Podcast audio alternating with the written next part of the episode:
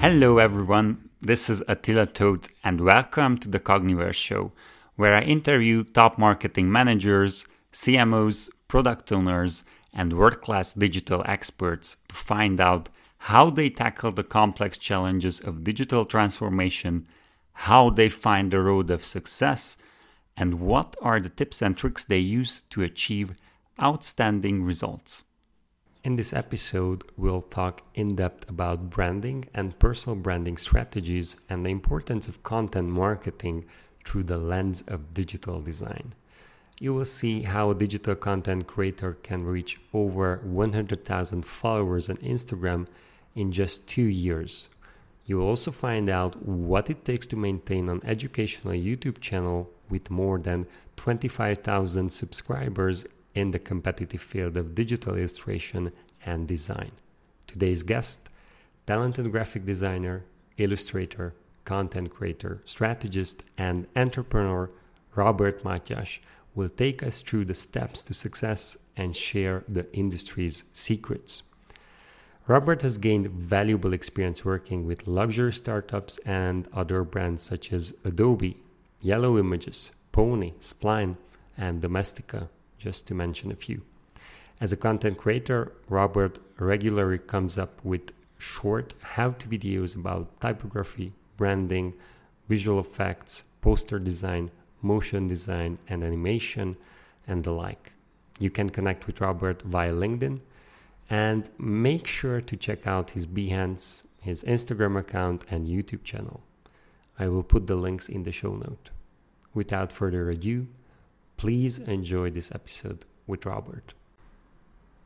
Hey, Robert, welcome to the Cogniverse Show. I have so many questions. Hopefully, we'll have time to cover them all. But I think the best place to start with is your results and potential plans. Hey there. Uh, sure. Um, so the whole thing with Instagram basically exploded in, um, yeah, somewhere around at the beginning of uh, 2021. And basically at the end, somewhere around October, November, it got really big and I received a lot of clients. And from there, um, until I think it, it kept going until like next year, 2022, until like six more months. But I couldn't resist it. Like it was so big, it got like I received so so many uh, projects that um, basically I couldn't keep going anymore. So it was real. I never thought, you know, it, it's basic. This is basically gonna work out or something like that. But you know, it got like really successful some around um, October, November, um, 2021. And so the thing was like, I need to also manage the content creation phase. And I also needed to manage the clients and manage the project. So it was like too much for me. So, mm-hmm. so basically, you went on social media as a test to try it out, thinking what can happen. And from what I understand, it went better than what you expected? Well, you know, the goal, uh, the purpose, you know, going on Instagram was basically to fine tune my skills to get better at design. That was my whole thing. And the main idea, you know, to get myself motivated was to post something, everything, you know, every single day on on Instagram. So that why that's that's how I kept myself motivate motivated to, you know, to get myself better in design you know i was like learning animation skills like how to animate logos or how to do logo design better or you know like this and that and basically in the first two months it wasn't i mean nothing was happening you know i was just posting i wasn't getting results but i wasn't focused you know to get any results so i wasn't uh, focusing you know to get money out of Instagram or grow a following out of Instagram. Sure. So your focus was to be consistent and to publish on a daily basis, right? Yes, exactly. So I wanted to get better at, in, in design because I knew that I wasn't that good. I knew that I have certain problems, you know, in design, and uh, I needed to get better in some areas, for example, in typography, in in in animation, and a lot more. So I I just was working, you know, and then was thinking to create a nice portfolio to update it, and uh, yeah, that's was that was basically my goal. Yeah, I think the best way to grow also professionally, but also in terms of content, is if you focus on the content quality, because in between the lines, that's what I'm seeing here. That you didn't have a business goal. What you had in mind is to become better. And in this case, becoming better in your Instagram posts means becoming a better designer, a better professional. But that also comes hand in hand with becoming a better content creator. So, yeah, it makes sense. And I think that mindset should be something that inspires other professionals to think of content as the key focus because if you become better at what you do, then the results will follow. And I'm really glad that we're touching this topic and to continue on that. What are your plans for this year? So, did you change strategy or how you will tackle these two channels, YouTube and Instagram, together in 2022. As you said, you have limited capacity, so I'm curious how you plan it. Yeah, so basically, I'm going to change the whole thing. Um, so in 21, I was, you know, doing services 100%.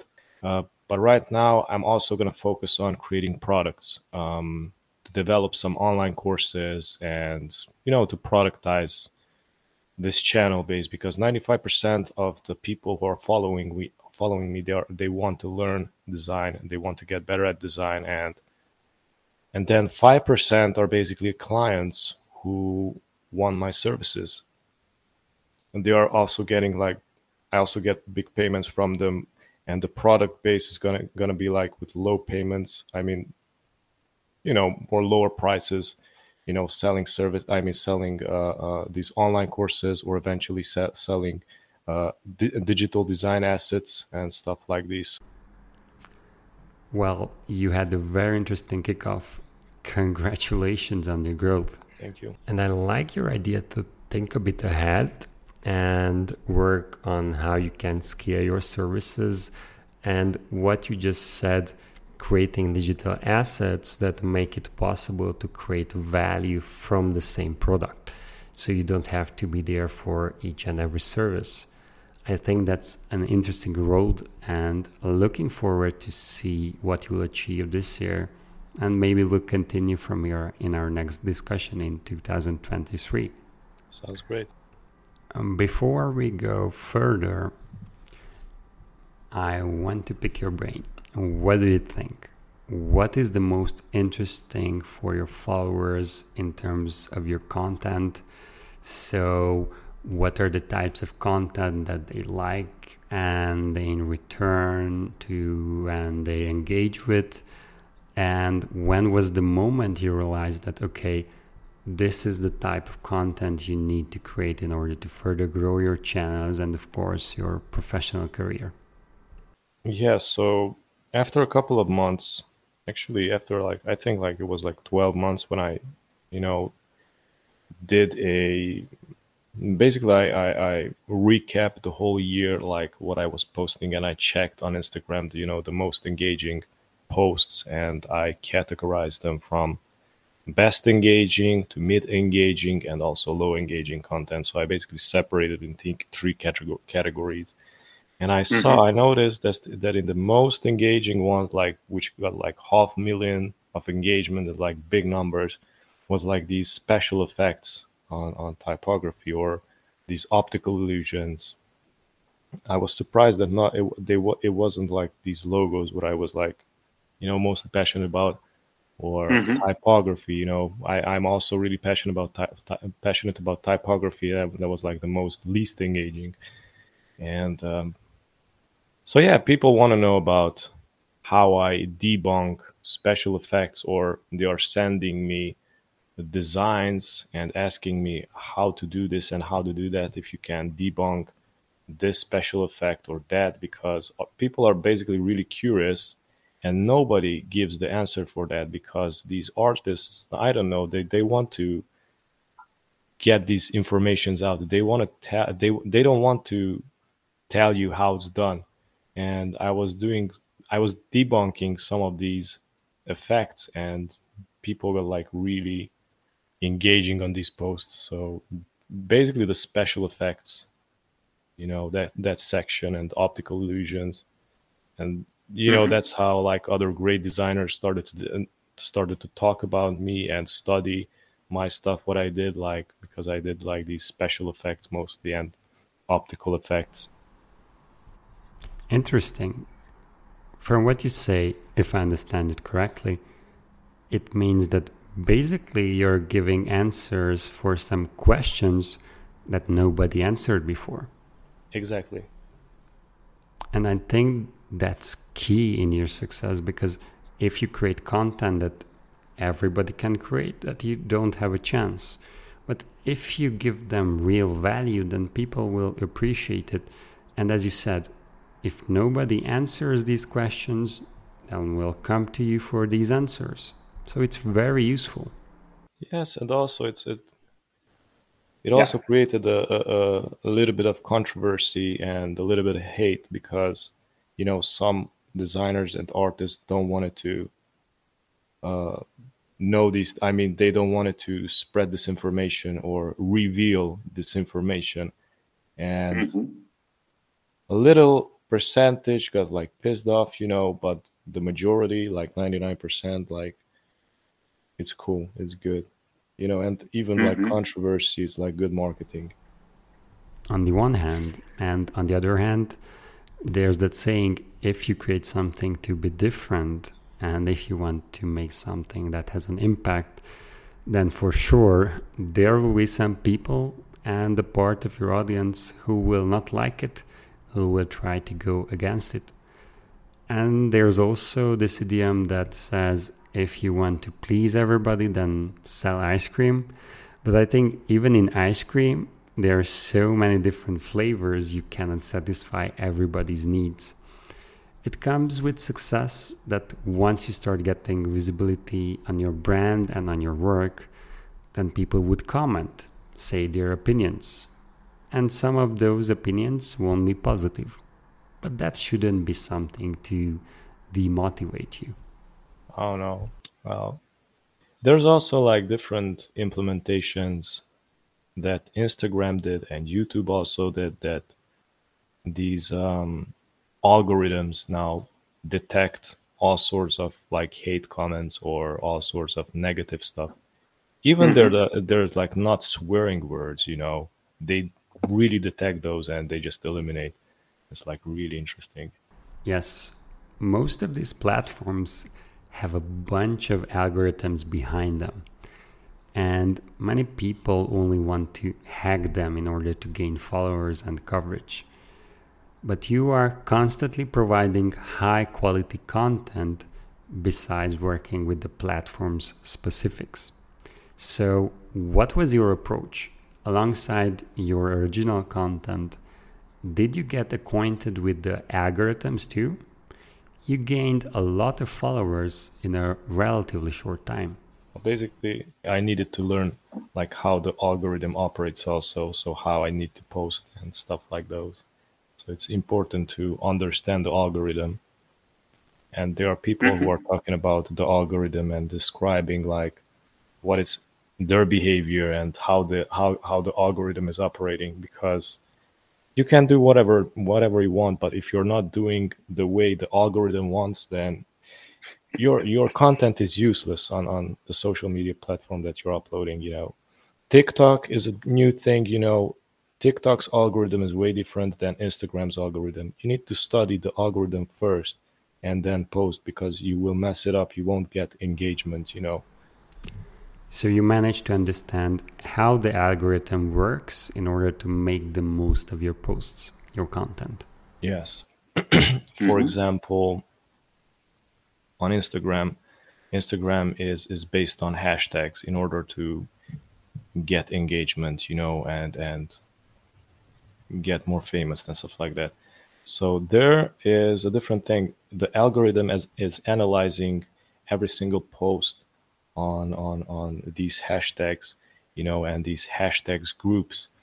And at the end, for example, under an, a hashtag hashtag group, let's say, for example, logo design hashtag, uh, and, and under that, it's analyzing the the full picture of those content, like how they look, and if the algorithm saws a one particular one particular style and theme that all those images create, that algorithm gonna think like we're gonna need most more similar post, which is posted here. You know, let's say for example, it's it's a a color between black, red, and blue. Then the like most most images are on under those colors, and the algorithm gonna think we're gonna need to boost more images that are on those color styles.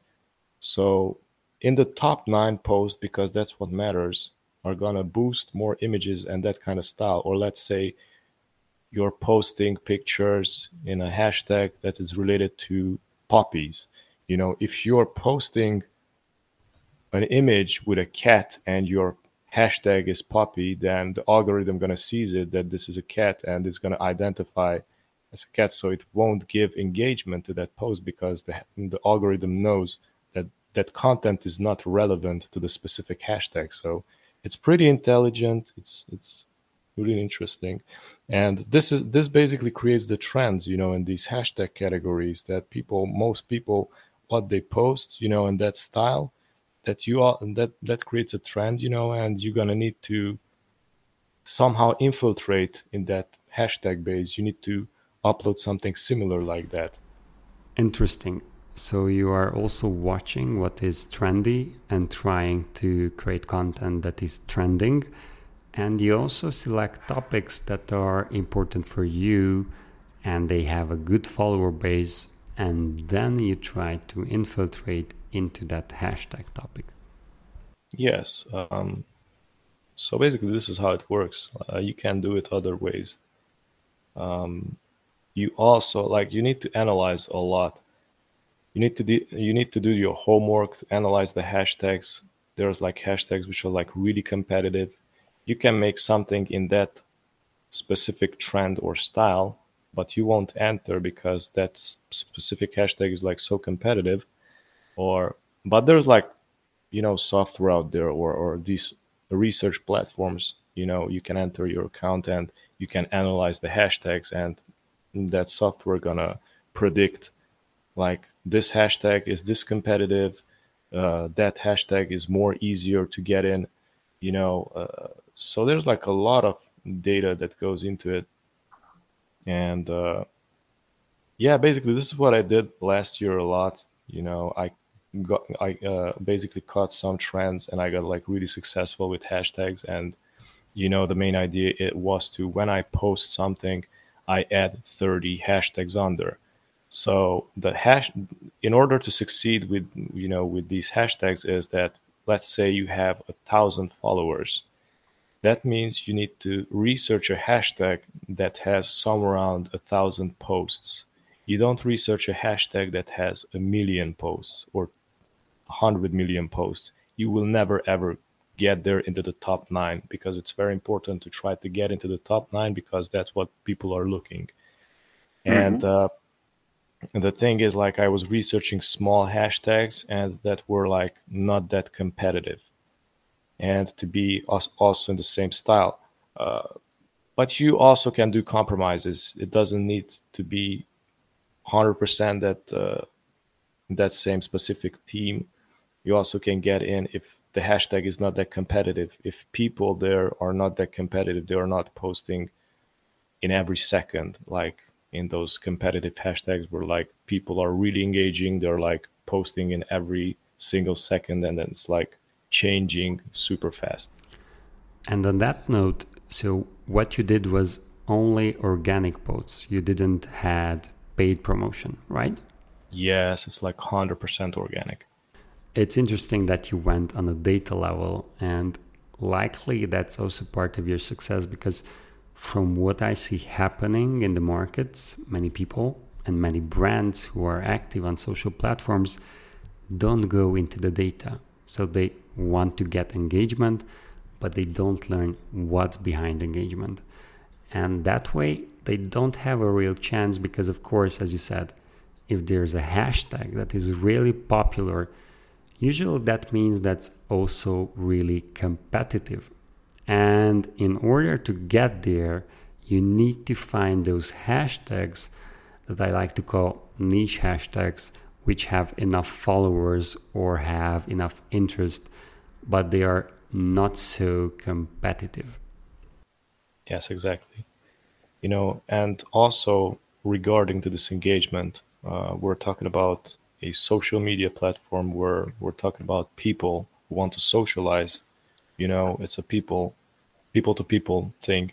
So the algorithm understand this. I mean, the algorithm is programmed to, you know, these to work on these social cues, and it's also programmed to track these engagements. You know, for example, how you communicate with people, how often do you comment, do you do you reply to the comments, you know, and that thing is going to boost your engagement also, and and uh, you know, it's counted by percentage. You can see also that and if you're getting I, I, mean if you are engaging with people you know if you're commenting if you're receiving comments and replying to those the algorithm also gonna promote that for example i have another guy who grew his page to like 95k 95000 followers.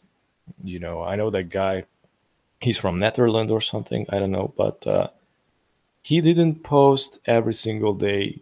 You know he's not consistent with posting but in the other hand he's really really engaging his comment section in every single post is like beyond two three hundred comments you know and he's like really engaging with every every single person.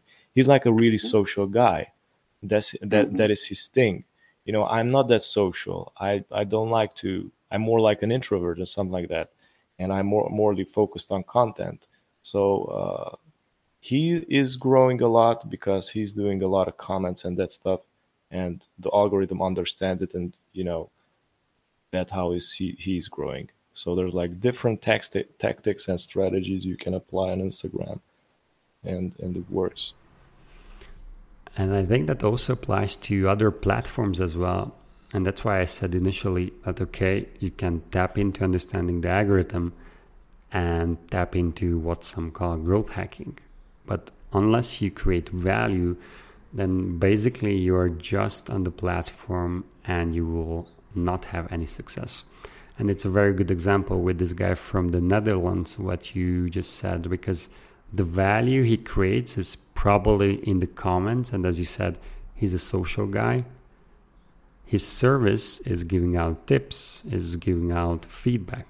And that's also value. And of course, that's an engagement counter for the algorithm. It's similar in other platforms as well, even on LinkedIn or YouTube. Comments matter. And it also matters how you engage with comments. And I think we've talked quite deeply about Instagram, but let's go a bit also on the YouTube part because I'm sure that many of our listeners are creating video content, especially I'm talking about business listeners who want to get better in terms of promoting their brand with video. What were the learnings on YouTube? What do you think are the most important tricks and tips that can make you and your content grow better? What was your experience there? Well, the first thing I'm going to tell you that YouTube is like way more difficult than Instagram. I mean, we're talking about something that looks like Netflix. You need you need to create professional content there. I mean, mm-hmm. the truth is you don't even need like high quality videos, but your content, what you're posting, you're gonna talk in front of the camera. It needs to be really engaging. If you're talking like three minutes, it has to be the whole three minutes really, you know, to keep the eyes on you. And there's like a lot of soft skills involved. It's not that easy, you know. And it's really good if you have somebody you know edit the videos or help you out because it's a lot of media production behind if you want to succeed with youtube Um, there's a lot of stuff involved. The truth is, I didn't have that much time to focus on YouTube like 100% because it's just really time consuming. And, you know, because I was working with also other clients and doing a lot. But I did learn a lot from YouTube also. I did my homework and um, few of the things like I can say the thumbnails are one of the most cu- crucial things that if your video is going to be watched or not, you know, at least 50% of the success rate if that mm-hmm. thumbnail is attractive or not. Same thing on Instagram.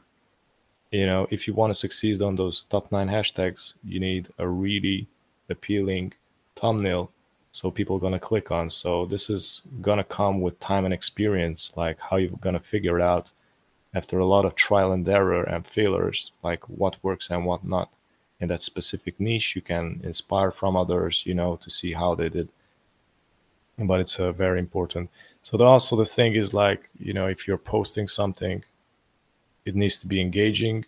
You don't, you can't be boring because you can see after you post after 24 hours, it's gonna show you the statistics like um, in what section of the video people watch the most, and then you have that decline that people people start to leave. So you need to check that area out. Why people are leaving? What what is going on? So you need to figure those areas out. Why weren't you engaging in that spot? Or you know, after wait a sec, how it was like you can do like um, those eight to ten minute videos where you can uh, post um, commercials wherever you want on the video.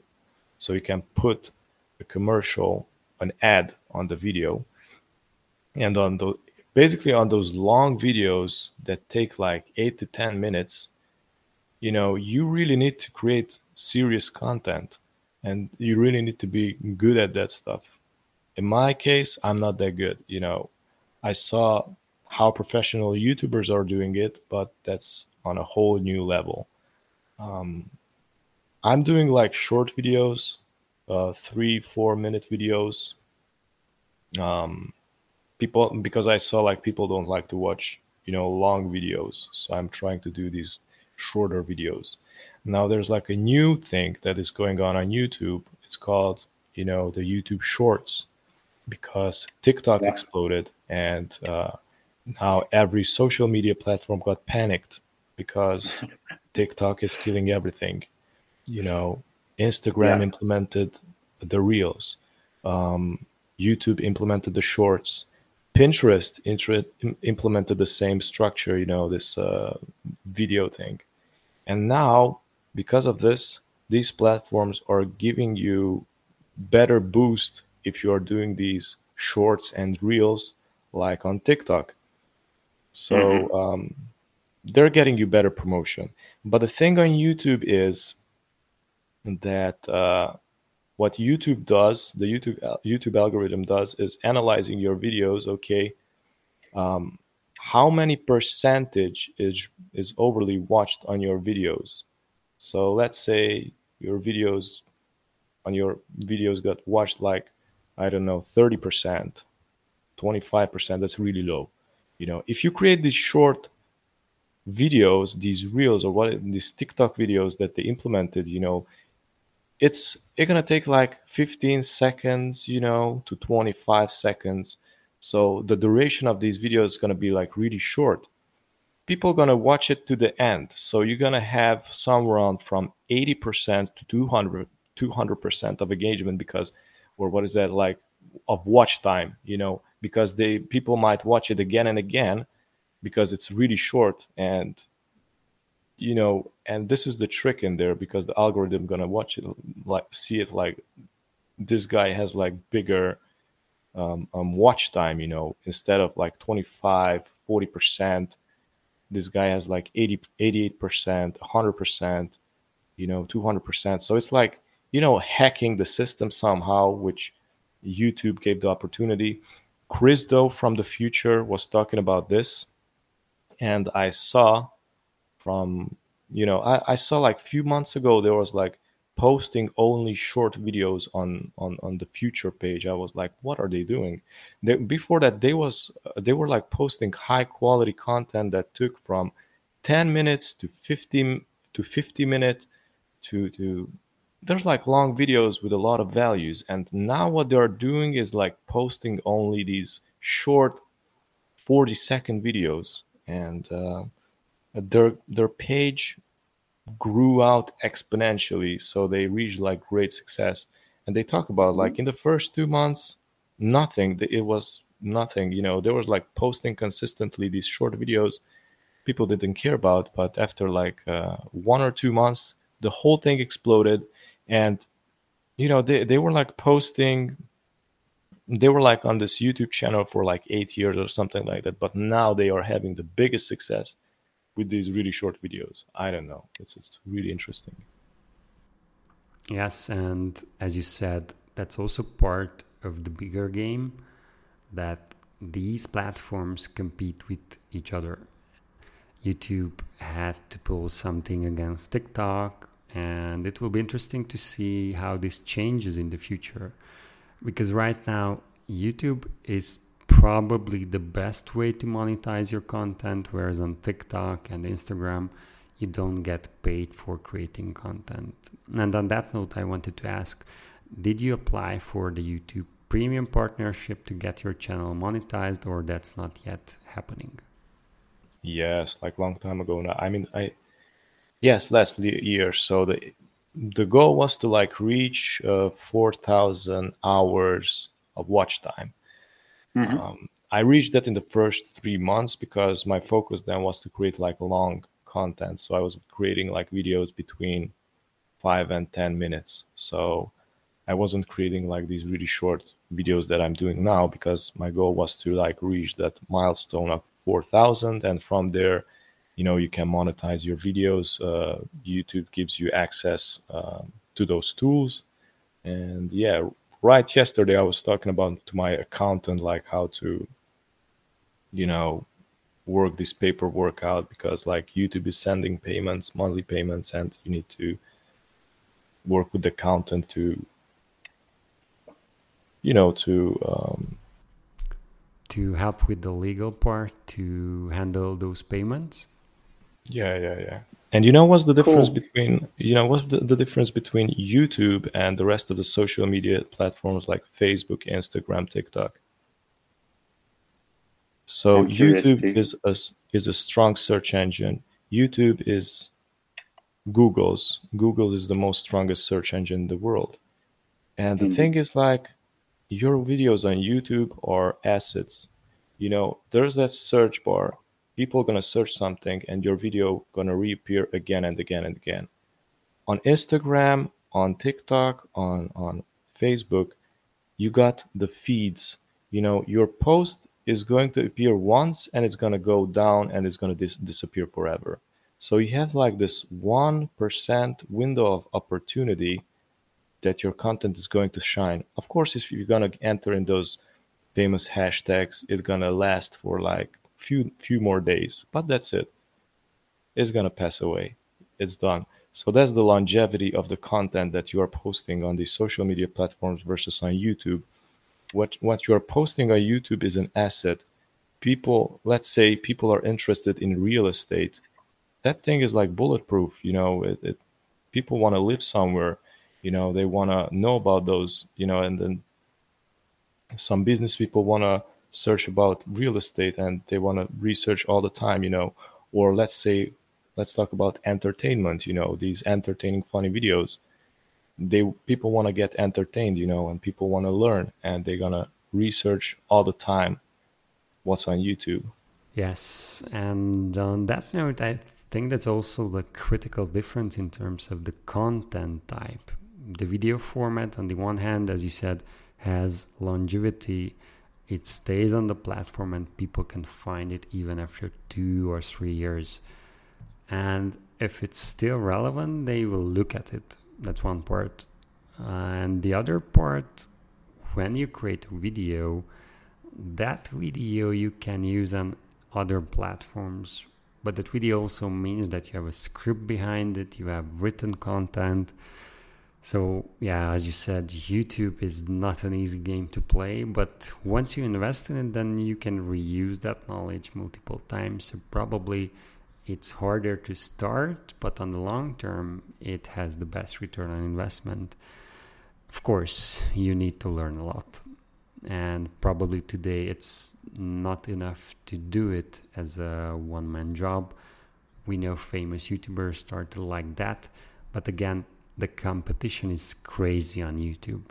There are so many people doing professional videos that what you create and what you put out there has to be, in terms of content, at least, even if it's not a 4K video format, but it has to be clear, crisp, it has to have a good message, it has to create value. So, completely agree. YouTube is a different game, but as you said, if you play for the long term, it might make sense to invest in YouTube. Yes, and also it's really difficult because, for example, on Instagram, you're posting images of your works or you're posting a tutorial or whatever. On YouTube, in the other hand, you need to, you might need to speak in front of the camera. You need to have like speaking skills. You need skills. You need to have. You need to be like charismatic. You need to be fun. Uh, like all these things it's like way more rather than just an image, you know, or something like that. You know, people want to know your personality, and you know, it's a lot to work on those. Yes, and at the same time, you need to be authentic because if you just have a speech but it doesn't feel authentic, then people will not engage. I saw many brands trying to create this very professional looking with a very good vibe and good feeling, but from the outside you could see it that it is fake. And it happened not so long ago uh, with the car brand that the guy who was speaking in front of the camera had this perfect mimics and this very well pronouncing every word and focusing uh, right into the camera and you the viewer had that feeling that oh this is really fake. The guy who is speaking in front of the camera doesn't believe in what he says. There's no connection. It's the perfect setup but it's not authentic. And people are not stupid. And it's not enough to follow the quality standards you have to also again engage with people. And as you said people engage with people. You know like 99% on youtube it's, it's all about transparency. It's all about personality you know and you if you don't fit into that thing then yeah people gonna figure it out if you're fake or not you know. So it's good to behave natural. It's it's it's very important to be yourself on that platform yeah, I think we went deep enough on these platforms, and as you're a designer, and as you have grown quite a lot in the last years, I also want to discuss on the professional side of design.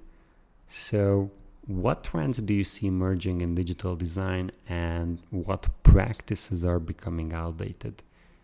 Could you give us some examples of trending topics and maybe what to watch out for the following years? Yeah, so there's like a couple of it. You know, for example, on Instagram, it's still ongoing. This uh, pearlescent, colorful, psychedelic abstract forms. You know, done in three dimensions or these metallic, really colorful typography. I don't know where it, where it came from, but it was just ongoing. It, it looked really beautiful, but it's uh, I don't think it will have longevity, I think you're going to come to a short end.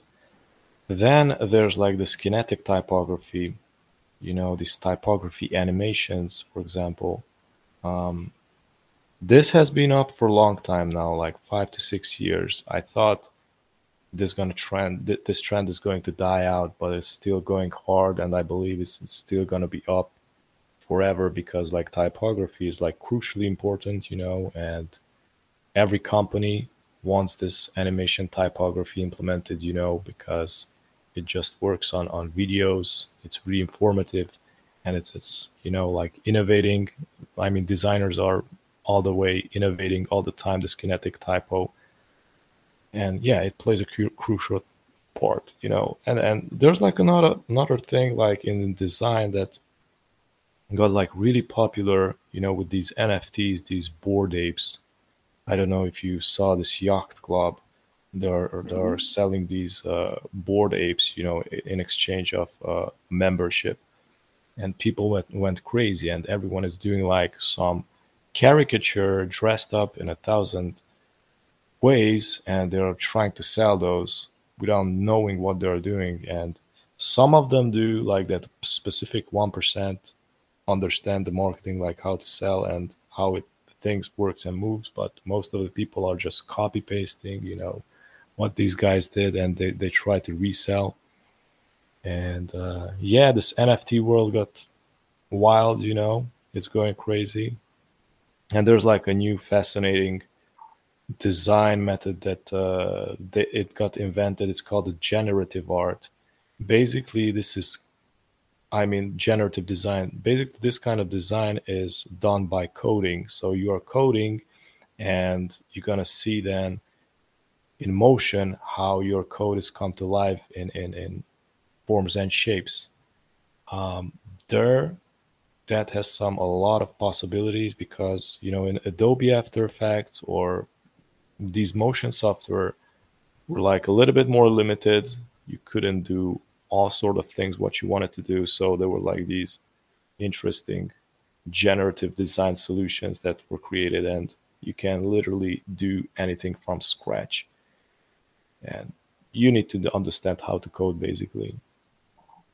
Um, hmm but yeah, it was like last year, which I was like doing the trend things also. I was it was like a lot of optical illusions. I was crushing it there. It was like really trendy on Instagram. You know, um, designs and logos made in grids, you know, and lines and circles. That was also a really popular topic. I was also crushing it there on Instagram until I could, but after that, I, I basically stagnated and decided to slow it down with the whole thing.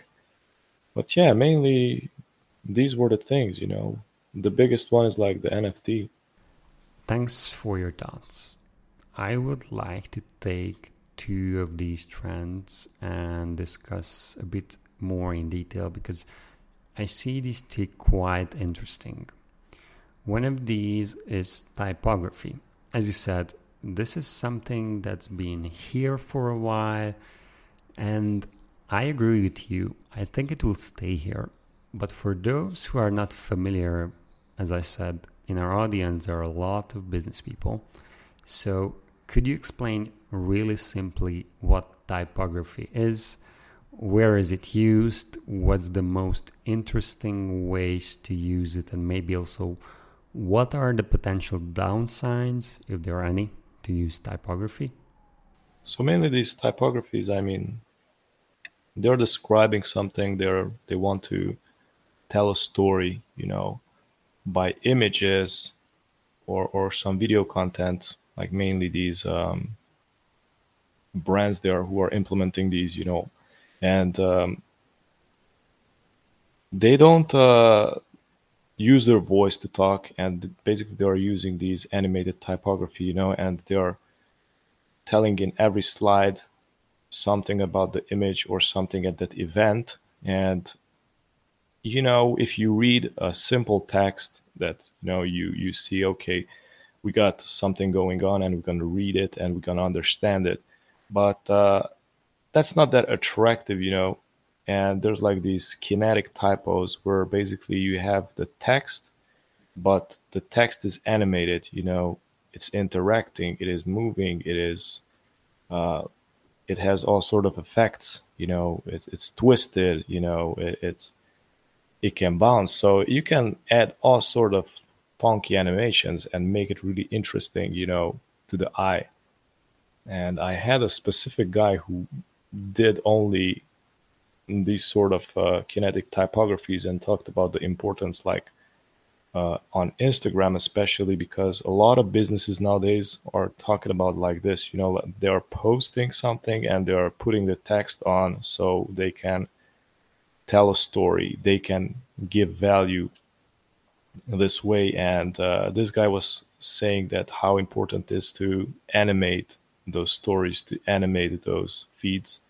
Uh, you know, at least the typographic uh, aspect of that, and it was showing demonstrating examples uh, with carousels on Instagram. It's like, it was like really interesting and, and it's mm. really fun to watch. You know, it creates a lot more engagement rather than on a, a simple text on an image.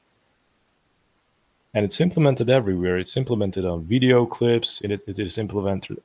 It is implemented in, in news. For example, if you are if you are watching the news and under it, it's describing, you know, in short what is going on it is being animated you know how it is appearing or it is disappearing and it's it's huge. It, it's this thing plays a, a very important role in in businesses and and in news. Cool. Thanks for the explanation. Yes typography should be part of every brand's communication and specifically visual communication strategy.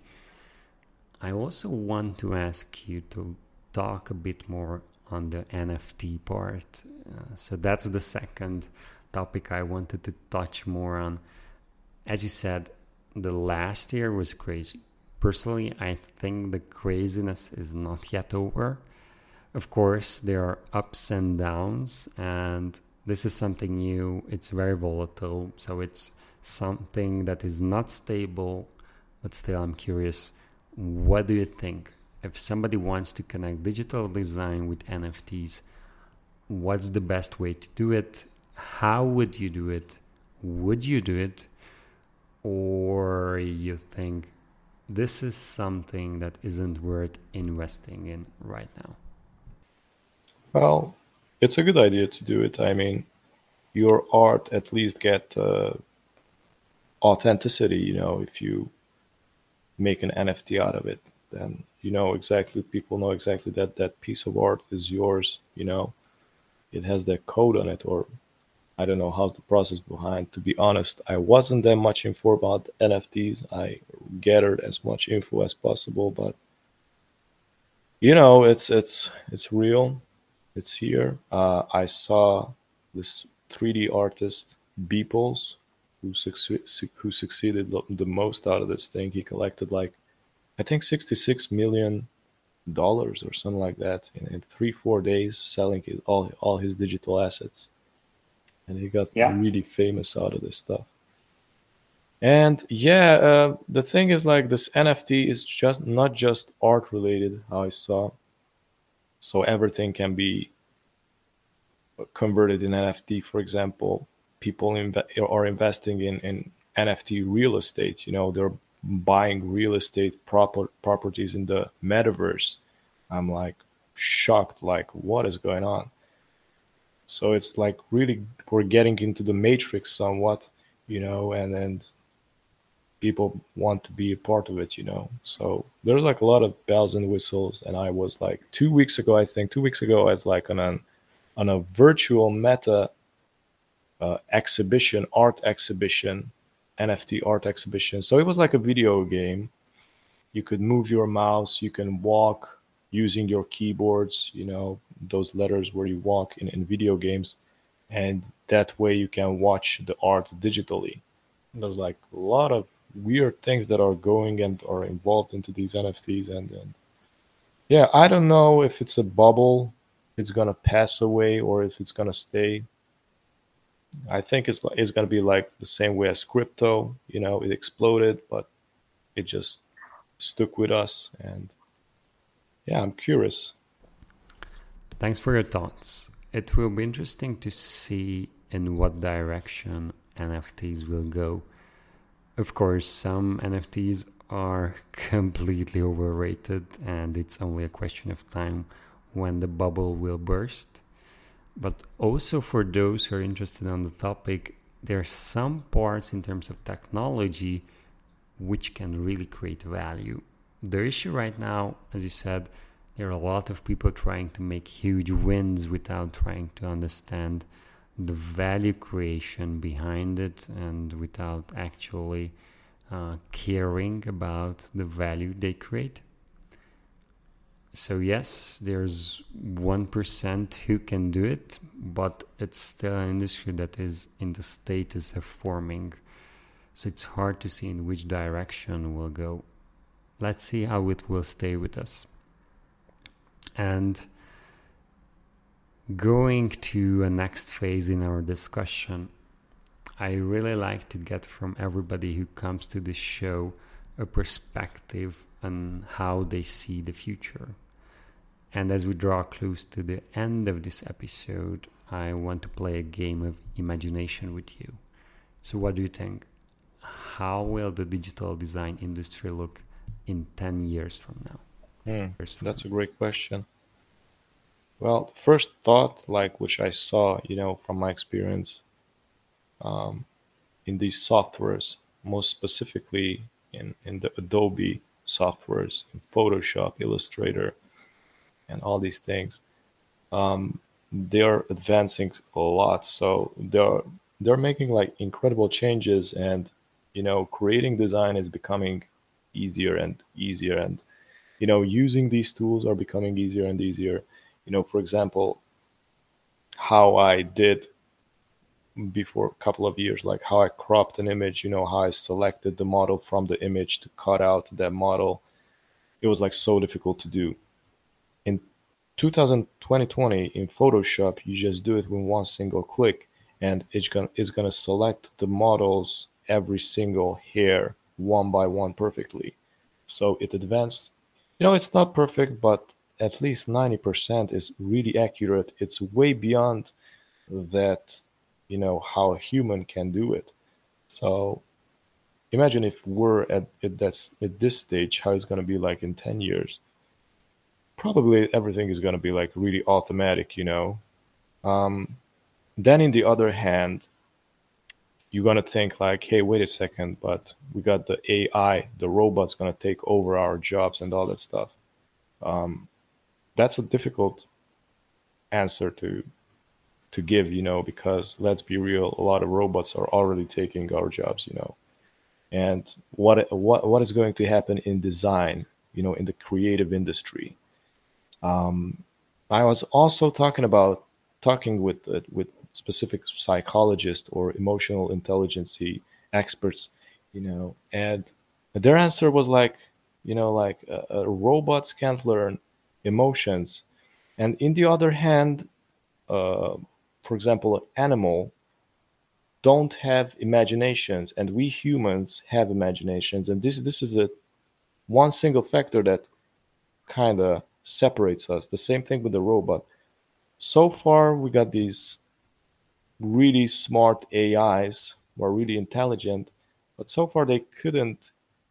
So far, I didn't saw they they managed to make any fantasy or any imaginations you know they're just programmed to do something to solve a problem and you know creating something being creative inventing something takes imagination so this is why i think you know our space you know the creative industry is still safe because we still get this advantage you know to be creative and and others cannot replicate like these uh, robots still cannot replicate it for the AI. But yeah, another yeah. thing is like this, uh, you know, VR thing, you know, virtual reality, the metaverse is getting real, you know, with, with these VR goggles, you know, and, and, creating inside with VR goggles. I'm thinking that you can create 3D designs with uh, uh with VR, you know, and and paintings, you know, in three dimensions. That's also very interesting. And also, I'm hoping that uh, this generative art is gonna go big and uh, it's gonna evolve because it's like really small now. It's a really new technology, and and and it's uh, it has a lot of potential, you know. I also saw like the AI, this artificial intelligence, you know, started creating art for example, but it's generative art. Somehow it's it, somehow it's really repetitive. And I also was talking about that, you know, the AI. We're not that we we won't get creative, you know. And then I remember that this thing, you know, it's it's really interesting how, you know, the AI started to create art. I'm I mean they are doing demonstrations, like how the AI is trying to do art, and uh, you basically upload images and uh, the AI is converting those images and it's like doing crazy things with it. Uh, but it's still kind of repetitive, you know. It it you can see it's a pattern going on, and they're doing the same thing after a while. And I'm curious, like where that technology is going to be in ten years too. But yeah, um, these things were my thoughts, like so far. Thank you. I want to tap into creativity because I think that's one of the values, and maybe in 10 years people will prove me wrong. But today I think that's the value we humans have, and it's not easy to copy. And I can explain it with a very simple example. As you said, you can have algorithms creating design, but the question is, why is it creating it? the answer because somebody is pushing the right levers to create it. And even if it's an analogy, you know what I mean. There's no purpose behind. And when we humans create something, there's always a purpose, be it for entertainment, be it for education, be it for explanation, be it for joy. There's something that motivates us and what i think is hard to replicate in terms of technology is to have these algorithms some kind of purpose that is coming from themselves and that purpose to be similar to what we have because of course you can expand the capabilities of intelligence uh, specifically artificial intelligence to do certain topics and there are various methods to use different machine learning technologies. So these algorithms learn by themselves. But the question is, what is the motivation? And I think with creativity, we can have our own motivation. It's not driven by somebody else. And depending on the scenarios, it can be creativity applied to strategy, to design, to communication, even to collaboration. So that's something hard to copy. And I believe that part will be our job and our responsibility as humankind to be responsible for being creative in solving challenges. And as you said, the machines, the algorithms should help in the parts where the work is repetitive, where you need to do the same thing again and again. Yes, also like I was watching a conference, you know, a while ago with like Elon Musk and he was talking about like for in the future like nobody will have a job like it will be replaced by robots and then we're to have to find a solution what to do with people, you know, what jobs to give to people and it was like really hard to digest that uh, speech there. And still now it's hard to imagine but slowly, you know, more and more robots and, and these artificial Im- Im- intelligence are, are helping, you know, the industry in, in different sectors and areas and solving problems that a human can't or they can do it better. Yeah, it's an idea that our audience can think of, and let's see how the future will look. Um, but before closing, I just have one last question. If you could tell us what would you change in design if you had the possibility to change only one thing? What would that be? Hmm. Well, so far in design, it's pretty rich already. I mean, there's like so many things that had been invented already. I was I wasn't even I, I don't know if, if like what else could you add more or change because everything is going so well. and, and how I saw at least. we got everything like literally. I mean, Adobe is like inventing all sorts of ways and possibilities, what to do in in in design. You know, I don't know to be honest. Like, uh, so far I'm I'm really satisfied with the. Well, yeah, there's like this one thing, you know, the the Adobe has this like these subscriptions, these these really expensive su- subscriptions, you know, and maybe if they can change that, you know, I mean, if I could change it, or how was the question? But but if that could be changed, you know, and maybe some other alternatives, you know, some more simpler ways because it was like this transition from okay we buy the product from to okay now it's with subscription or annual sub- subscription or annual or, or monthly subscription that was the only thing that was a little bit annoying but in the other hand they are doing a great job they are advancing way faster and, and improving their softwares so yeah overall everything is is pretty cool I mean, I don't think I would change that much in, in, in design. Hmm. Interesting perspective. And on that note, let's hope that we'll see the industry grow with highly skilled designers such as yourself. It's certain that the digital world holds many opportunities and adventures for those who know where to look for them. So, thank you, Robert, for sharing your story, your tips, your tricks, and I really enjoyed this conversation. I think we went beyond design, we went to marketing and into data. So, I'm grateful for that. And you most definitely made our creative spirit hungry for new challenges.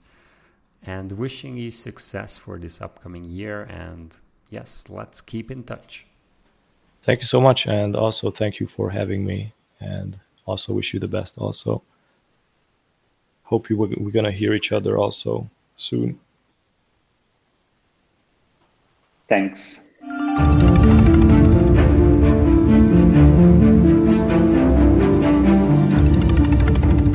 If you want to read more on similar topics, please subscribe at think.cognitivecreators.com to the Cogniverse blog, where I share relevant insights on creating real business value through digital, how artificial intelligence can assist digital growth, and how business transformations are carried out through revolutionary digital technology. These are all real life examples, learnings, and insights that matter and can make a difference in your journey towards digital. With that said, I hope you enjoyed this episode and keep being persistent on your digital activities. Until next time, bye bye.